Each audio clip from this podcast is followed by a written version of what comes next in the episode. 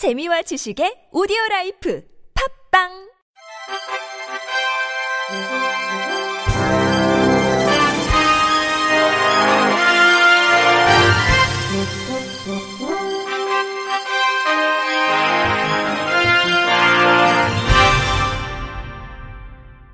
청취자 여러분 안녕하십니까? 8월 29일 화요일 KBS 뉴스입니다. 고용노동부와 한국장애인고용공단이 지난 6월 28일부터 이달 11일까지 진행한 내가 만드는 장애인 고용정책 공모전 최종 수상작을 발표했습니다. 이번 공모전은 장애인 고용에 관심 있는 학생, 일반 시민의 의견을 수렴해 체감도 높은 장애인 고용 정책을 수립하고자 진행됐습니다.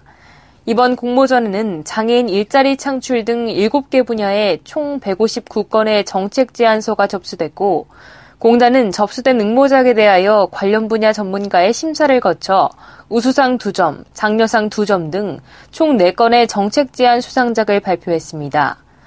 우수상은 장애인 의무고용 미이행 사업체 연계고용 부담금 감면제도 교육 의무화 및 멘토링 프로그램을 주제로 한 김경옥, 김정진 씨의 팀으로 연계고용 부담금 감면 제도를 실시하고 있는 사업체의 우수 사례를 발굴하고 장애인 고용 저조 기업을 대상으로 연계 고용 부담금 감면 제도에 대한 교육 및 멘토링 프로그램을 실시하자는 내용입니다. 또 다른 우수상은 전국 광역권의 장애인 고용공단 산하표준형 장애인 재활사업장 운영을 주제로 한 박장원 씨로 장애인 직업재활시설의 균등한 직업재활 서비스 제공을 위해 공단에서 광역별로 표준형 장애인 재활사업장을 직접 운영해 전국에 표준화된 직업 재활 서비스를 제공하자는 내용입니다. 아울러 장려상에는 강동욱 씨의 직무교육 연계를 통한 부담금 감면 제도, 유성민 씨의 소규모 사업장을 위한 장애인 고용수단 신설 등이 선정됐습니다. 롯데 GRS가 운영하는 커피 전문점 엔젤리너스는 서울 종로구 국립 서울맹학교에 시각장애 아동을 위한 오디오북을 제작해 기부했다고 29일 밝혔습니다. 앞서 엔젤리너스는 지난 5월부터 7월까지 매장에서 헌책 기부 프로그램을 진행했으며 고객과 임직원이 기부한 중고도서를 제휴사 알라딘에 판매한 수익금과 롯데 GRS의 기금을 활용해 음성 지원 기능이 반영된 초등학교 1학년에서 3학년 국어 교과서의 오디오북을 제작했습니다. 국어 교과서는 국립서울맹학교 교직원들이 꼽은 시각장애 아동들에게 가장 필요한 책이었다고 엔젤리너스는 설명했습니다. 엔젤리너스 관계자는 이번 전달식은 고객과 임직원이 직접 매장에 기부한 도서 판매 수익금으로 오디오북을 제작한 참여형 공유 가치 창출 사례라며 앞으로도 도움이 필요한 사람들을 위해 고객과 함께 사회공헌 활동을 하겠다고 말했습니다. 태광그룹 IT 계열사 티시스와 한국시각장애인 복지관은 지난 24일 복지관 강당에서 등대장학금 수여식을 열고 시각장애 대학생 및 시각장애인 가정의 대학생 자녀 8명에게 장학금을 전달했습니다. 등대 장학 사업은 시각장애 대학생 및 시각장애인 가정의 대학생 자녀들이 학업에 전념하고 사회적 자립 기반을 마련할 수 있도록 복지관에서 지난 2016년 처음 시작한 사업으로 매 학기마다 장학생을 선발해 지원하고 있습니다.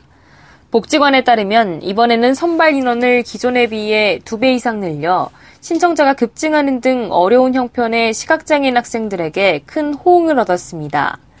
선발된 장학생 8명에게 각 200만원씩 총 1,600만원의 장학금이 전달됐으며 그중 1,000만원은 티시스 후원금으로 600만원은 복지관 사업비로 마련됐습니다.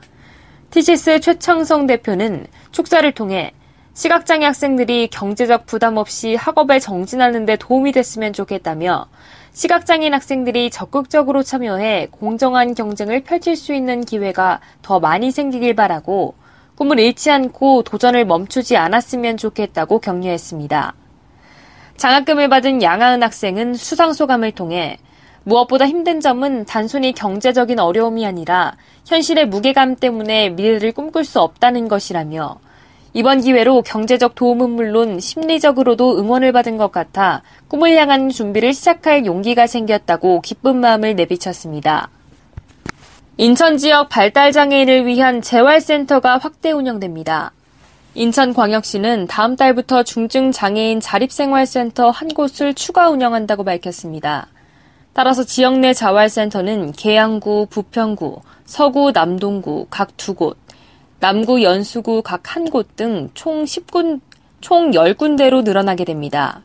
시는 2008년부터 중증장애인 자활센터를 지원하기 시작해 2013년 5곳이 운영에 들어갔고 2014년 한 곳, 올 상반기 두 곳이 추가돼 현재 2,300여 명이 이들 시설을 이용하고 있습니다. 시는 이번 추가 선정으로 200여 명의 장애인들이 혜택을 받을 것으로 보고 있습니다. 시 관계자는 상대적으로 자립 기회가 적은 발달 장애인의 지원을 위해 특화된 자립생활센터를 선정했다며 앞으로도 장애인 정책 기조에 맞춰 중증장애인의 자립생활 능력 향상을 위해 다양한 방안을 마련해 나갈 것이라고 말했습니다.